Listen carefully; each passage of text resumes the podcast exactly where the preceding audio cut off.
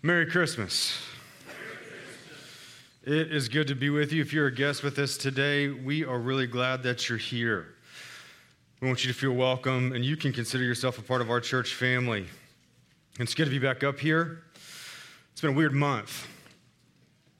In this Advent, we've been looking at the life of John the Baptist.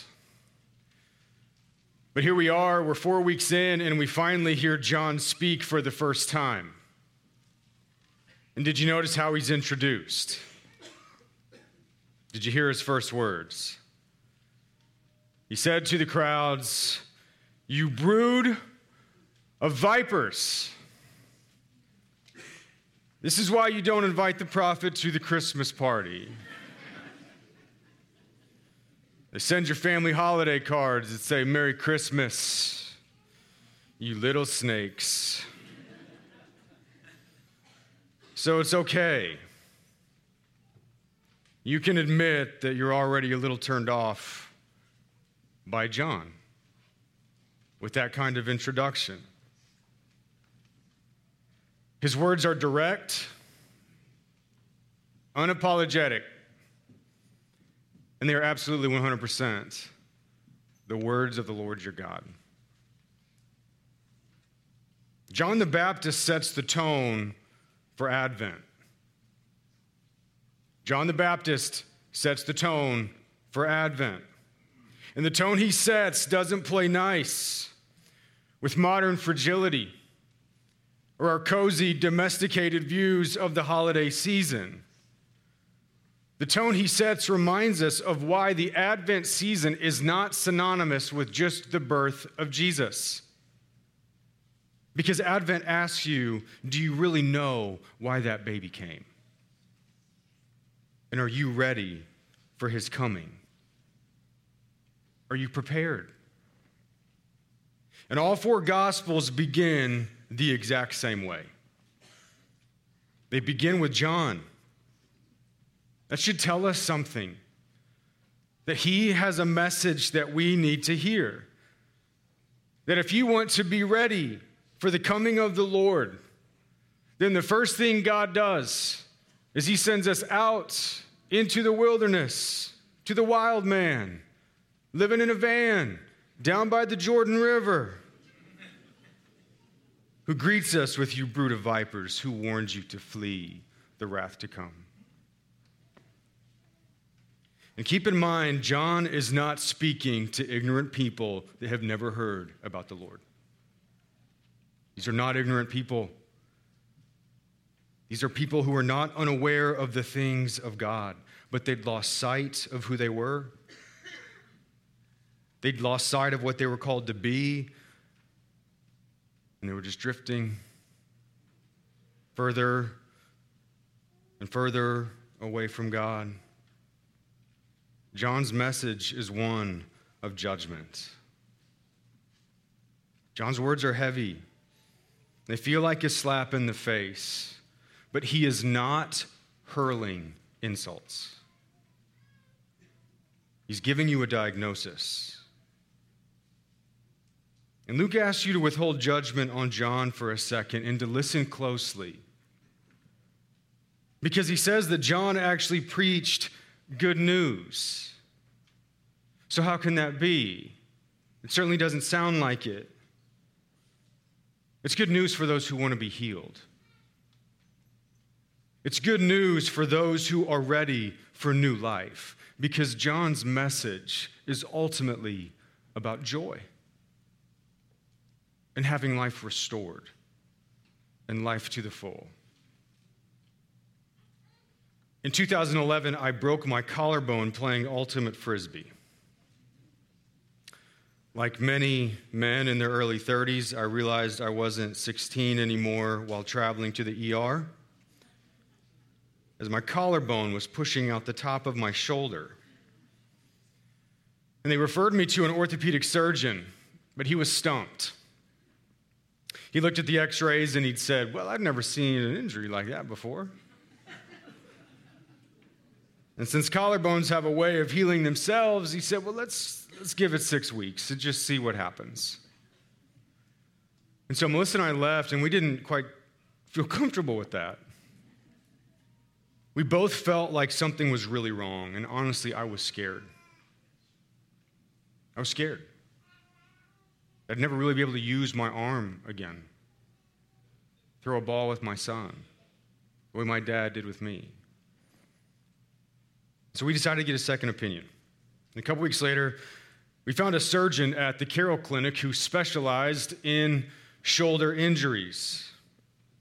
He walked in with the x rays, and I'll never forget it. He was direct. He was direct and to the point and no nonsense. He said, Look, your collarbone is never going to heal on its own. You've torn every ligament that normally pulls the collarbone back into place. And so, if you wait six weeks, you will never regain full use of your arm because too much scar tissue will build up. And so, the only way for me to fix it is I have to go in and I have to pull the bone out of your shoulder joint, lower your collarbone back into place, reattach it with a screw, and reattach cadaver tendons back in place. I have to go in in surgery, and even though you broke your collarbone, I have to give you a full class six shoulder separation. So you'll be in a sling for six weeks, 24 7. You'll have a year of physical therapy, but I think within 18 months, you'll have full use of your arm again. I have an opening on Friday if that works for you. It's quite the gut punch. And Melissa and I could not have had more different responses. She was like, okay, whoa, let's slow down. That is a lot to process. Can we think about this before we make any decisions? And at the exact same time, I said, Friday works great. and the doctor said, Yeah, you could wait, but you don't have the time. And his words hit hard, but his words were good news that brought me comfort. Why? Because he could see the problem. He could see the problem. I already knew I was a broken mess, literally. But that diagnosis gave me hope and the joy of knowing that I could be healed. God sent John the Baptist to diagnose his people, to help them see what they couldn't see, to wake them up from their spiritual sleep and make them ready for the coming of the Lord. Yes, John's words were offensive to those who didn't feel broken. But for those who knew they were broken, they heard good news. They heard the offer of new life. They heard about joy. As we come to the end of another year, how are you doing? Well, Zach, I'm doing good. Okay, great. But that's not what I meant. What I meant was, how are you really doing? Maybe this year has just been awful, and you honestly don't even know how you got through it. Or maybe this has been one of the best years of your career. Or maybe this has just been a year where the waves just keep on coming, man. One after the other. And underneath it all, no matter what it is, something just feels off for you. You feel spiritually adrift. Like something's wrong and you can't quite see it. You feel stagnant and stuck, distant from God, and that distance only seems to be growing. It's okay to be honest that you feel that way. That's why God sent us John. And John asks you a question Would you let me diagnose you? Would you lower your defenses and let me diagnose you? Would you let me help you see what you cannot see? Because I want you to be ready for the coming of the Lord because he is so close.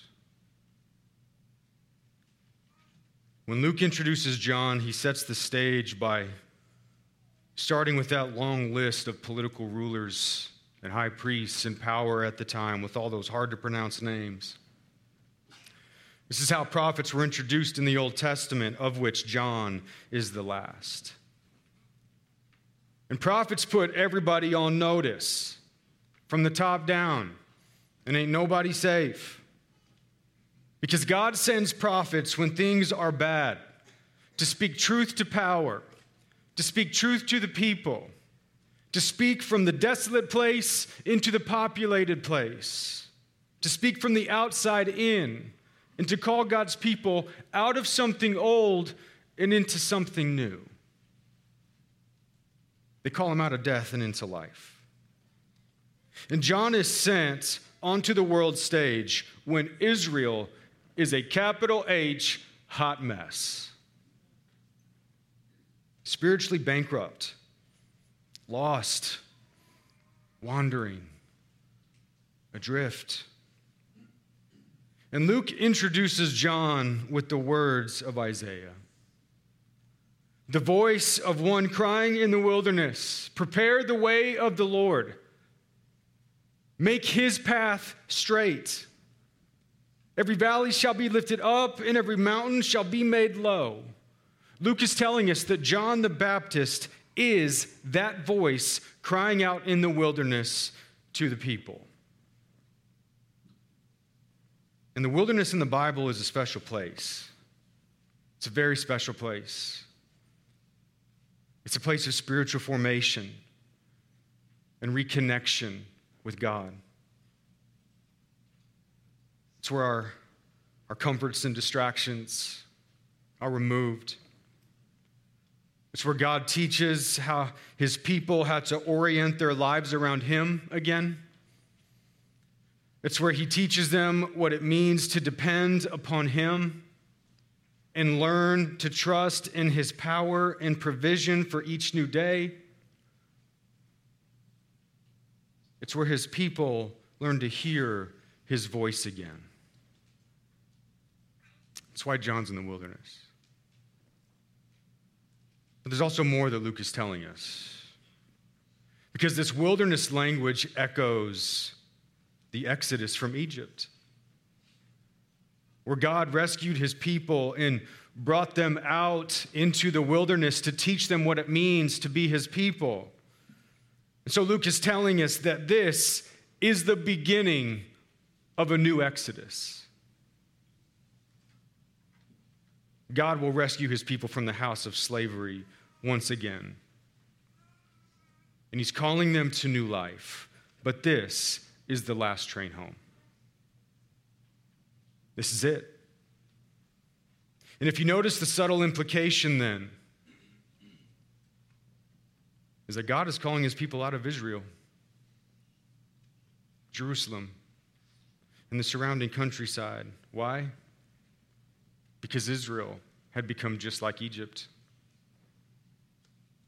They weren't a people shaped by the voice of God, they were shaped by so many other things, so many other desires, so many other wants and hopes and cares and concerns and commitments.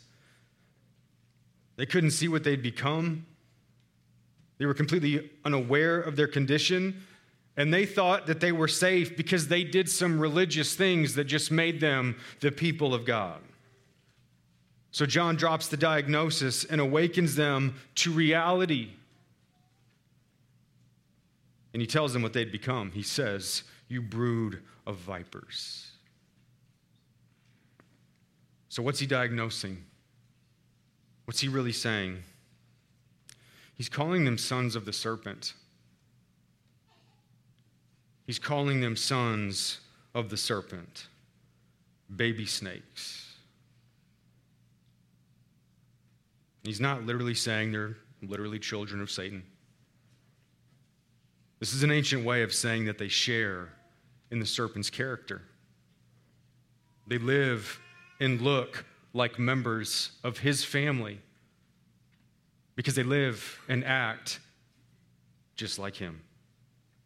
They do what he did.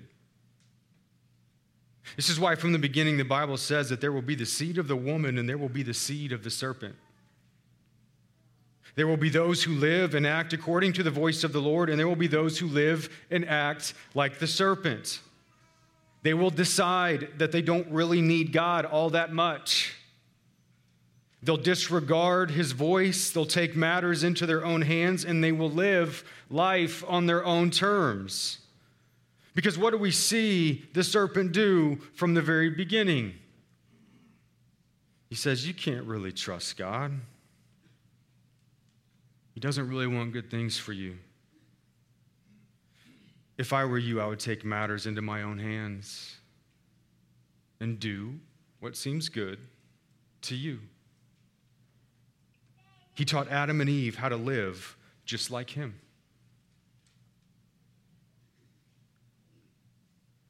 And as you can imagine, the people would probably hear this and think, What?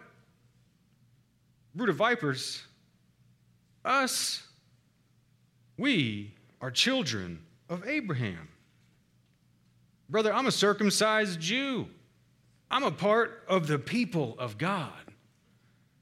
God's going to come to judge the nations, not us. We are safe.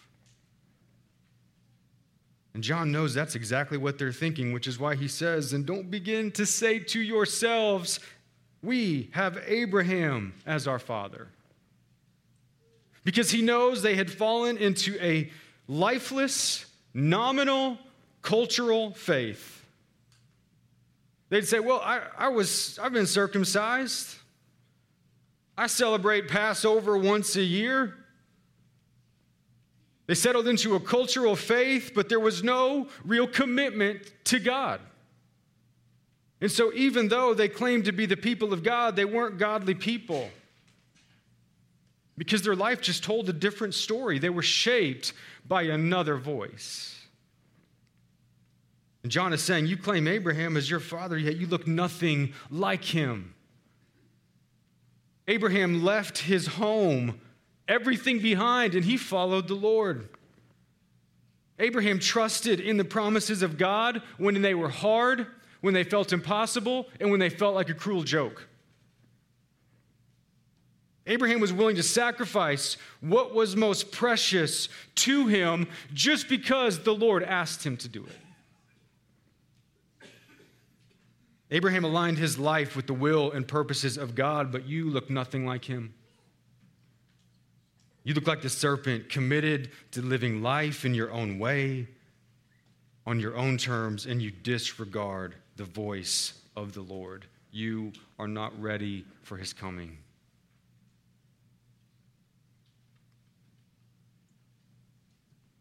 What if we had the same problem? What if we thought we were safe as the people of God?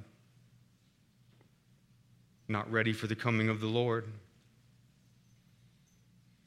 What if it's the same diagnosis? It's easy for us to be just like Israel, where we fall asleep to who we're called to be, committed to other things, yet we think we're safe because, well, I was baptized as a kid. I made a profession of faith. I tend, I've got a church I go to. I'm a good person with good values. And just like them, we can resist that what John says could actually be true of us. And we think, son of the serpent, brood of vipers, that's a little harsh. I don't live like that. But John is asking you to consider your life a little bit more deeply. He's asking you to lower your defenses and think about this. When you look at your life, is it shaped more by what God wants or more by what you want? Are you really guided by His voice? Or are you guided by your own? Because maybe if we take a closer look, our lives tell a different story than what we think it does. And maybe what John says is a little more true of us than we'd like to think, because sin, after all, is the most perfect virus that's ever existed.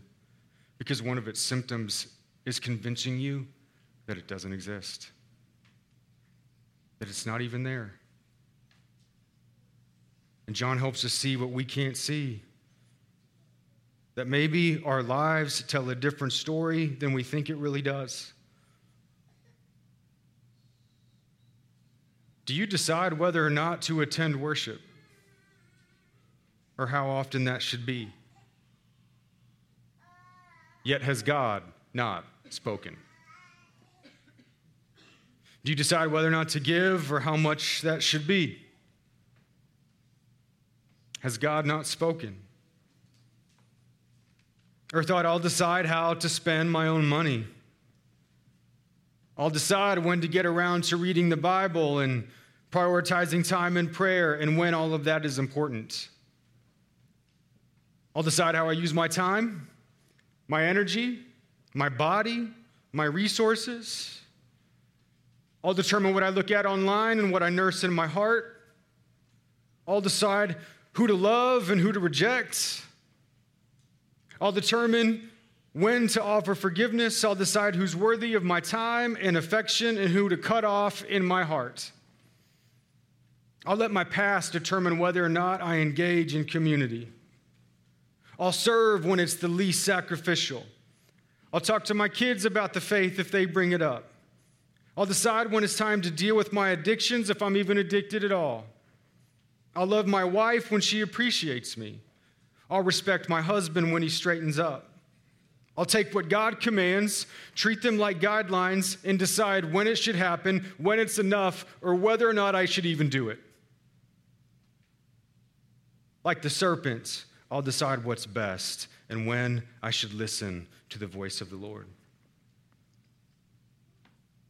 And when that happens, is it any wonder that we can settle into a lifeless, heartless, commitmentless cultural Christianity where we think that we're safe because we do a few Christian things, but there is no real commitment to Christ? Why?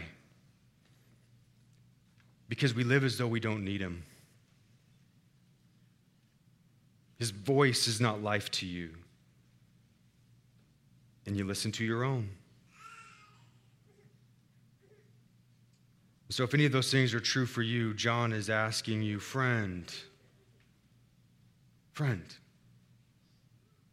does it sound like you're really ready for the Lord? Maybe you look at your life and you admit, no, I guess it doesn't. To that, John would say, That's great. Now let's get you ready.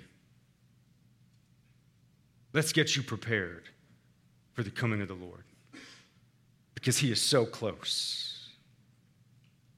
If we listen to him closely, this is where John calls us into the deep end of the faith. To a faith that is active and alive, not one that's sleepy and hollow.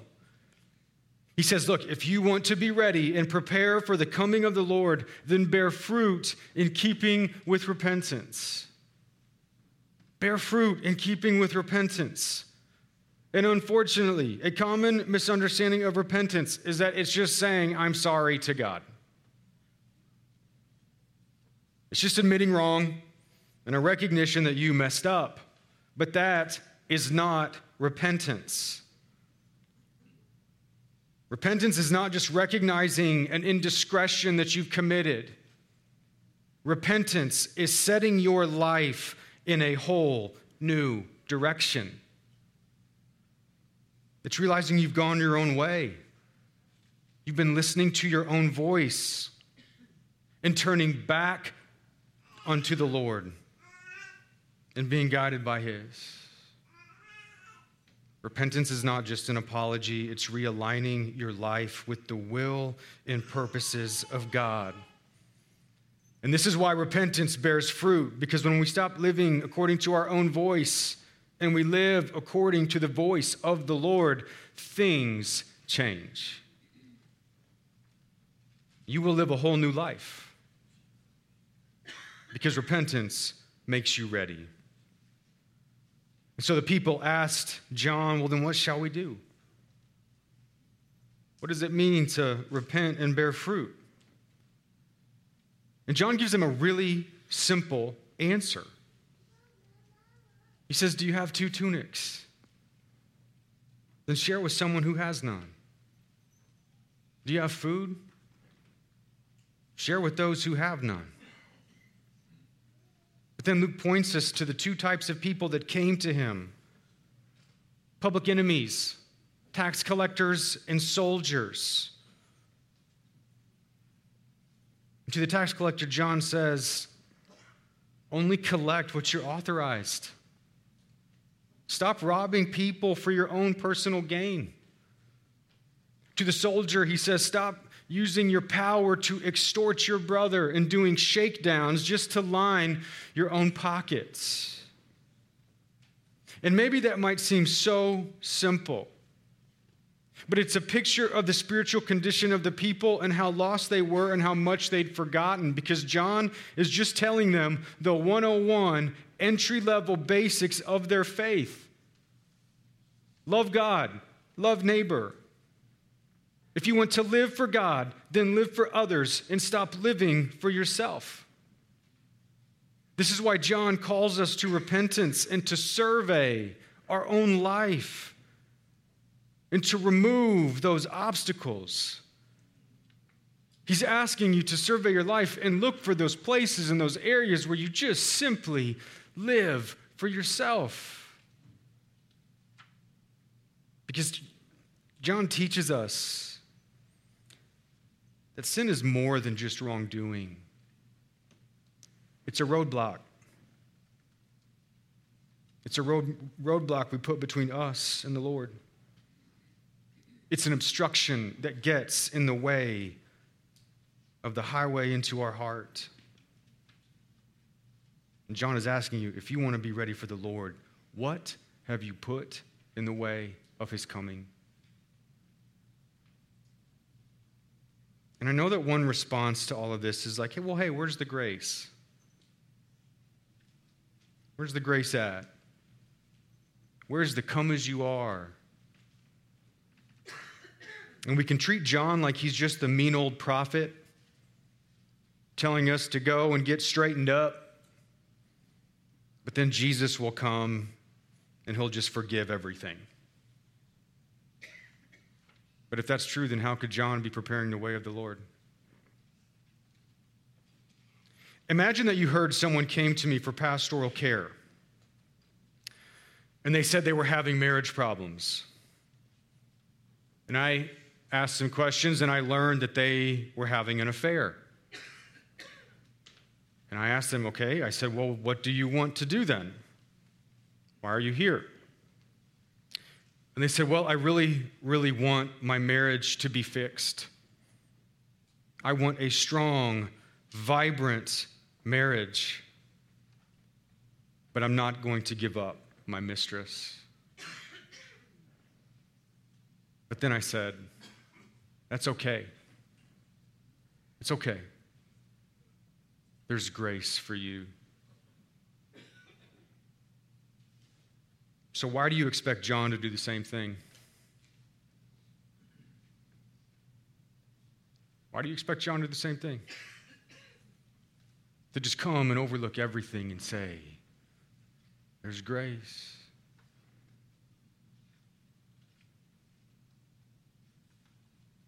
He's telling you to lift the valleys and level the mountains in your heart. To see that sin in your life as obstacles in your life that get in the way and to get your house in order so that the King of glory may come in. And somewhere along the way, the church has developed this definition of grace that just means Jesus will always and forever forgive you no matter what and never require anything of you. As long as you just blanket believe that Jesus died for your sins, you're otherwise free to live in whatever way seems good to you because you kind of hold that ace of spades.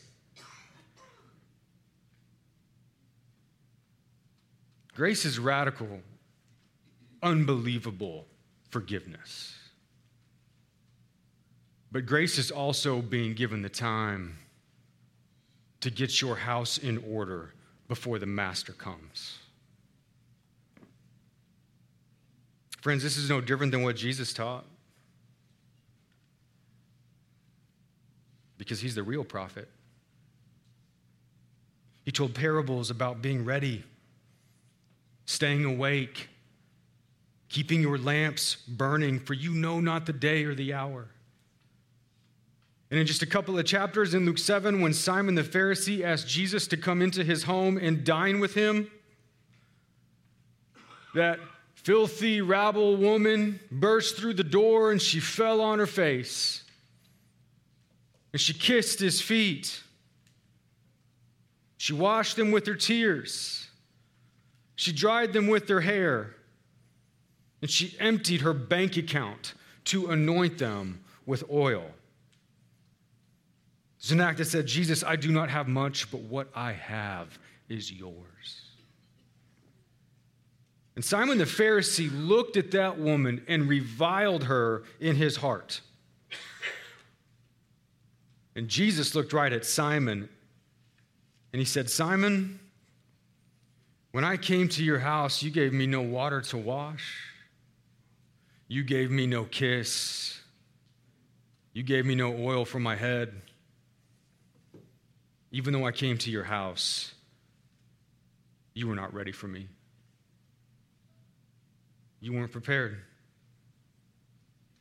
Thanks for dinner, but I'll be on my way. John's message is one of judgment.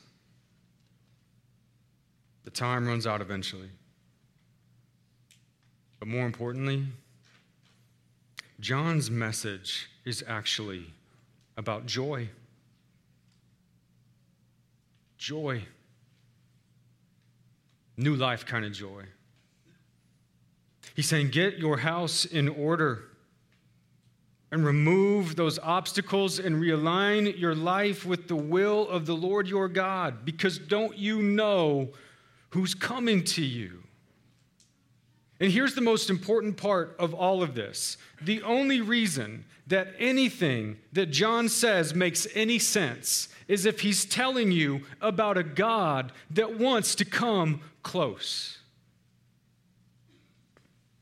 A God who wants to come into your life and dwell with you.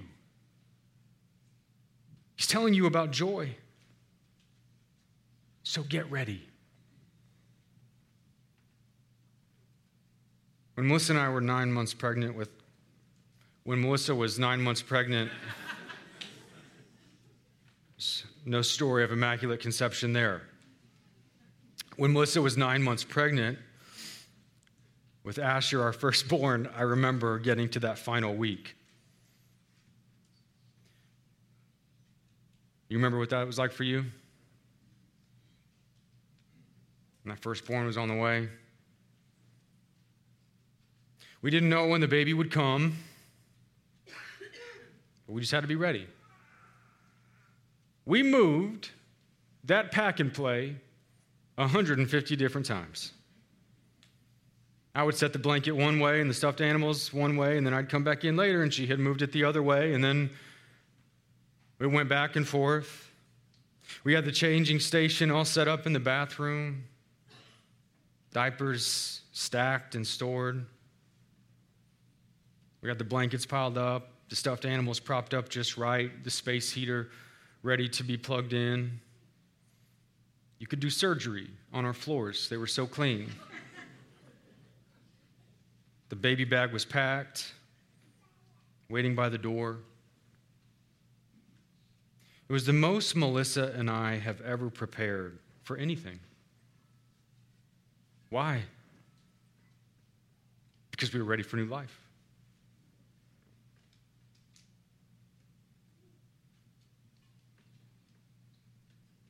We were ready for the joy and the challenges and all the crazy that comes with it. We were ready for our lives to change. But what would it say about us if we did absolutely nothing? And John's ministry cries out, Don't you know who wants to come close and dwell with you? Don't you know who's coming? I'm not even worthy to untie his sandals. yet he wants to come close to you. So close, in fact, that he will baptize you with his spirit, so that the Spirit of God, the life of God, will dwell within you and bring you new life. That's how close. And notice that John doesn't point to Jesus and say, and the one who's coming after me is going to die for your sins, so you don't have to worry about it anymore. No, he points beyond that.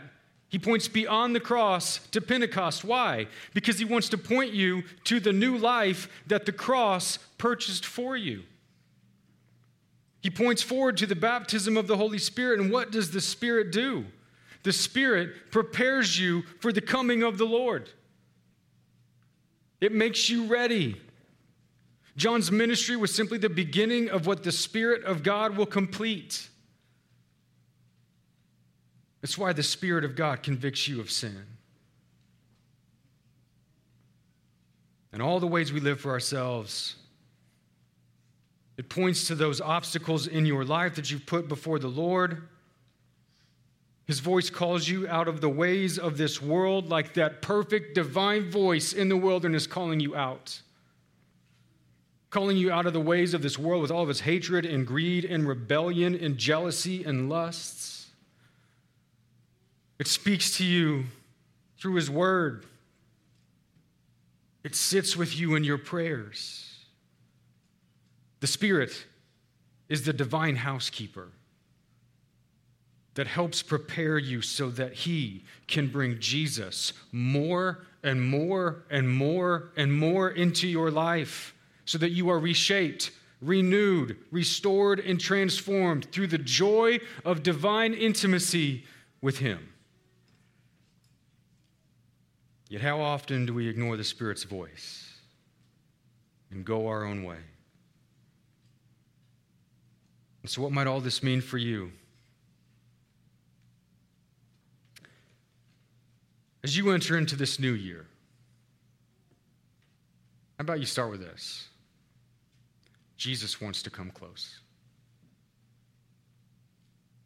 Jesus wants to come close. And it's time to reorient your life towards Him.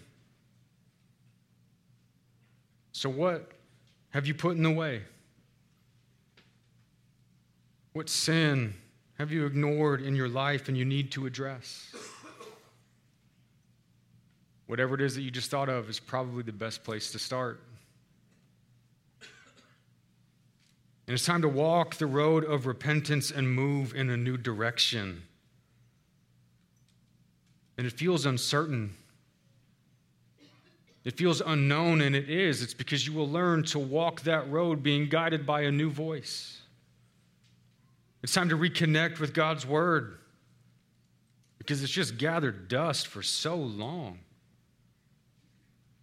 And it's time to hear the Spirit's voice remind you of the husband and the wife and the parent and the child and the friend and the person that God calls you to be.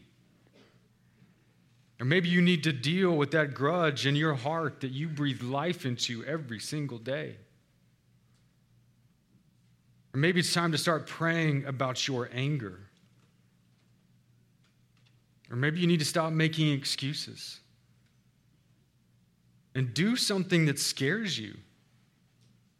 Step out in faith and quit living in fear of failure or fear of being hurt. Or do something sacrificial that you never thought you'd do. Start the new year saying, Lord Jesus, I am ready for you. And so, whatever it might be, I do know this. I know you don't have much time. And why would you go to all that trouble? Well, it only makes sense, and you'd only do that for a God that wants to come close. For the glory of Christ and the life of the world. Let's pray. Lord Jesus, we ask that your Spirit would make us ready for your coming.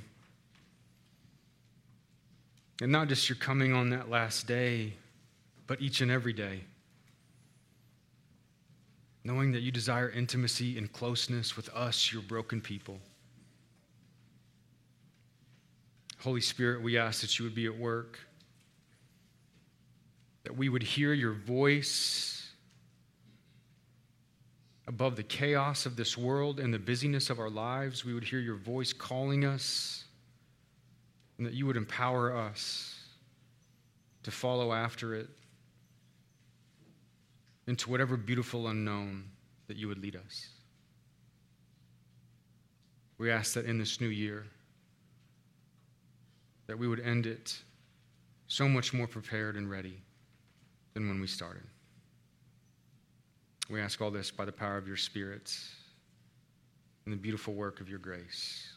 And all God's people said, Amen.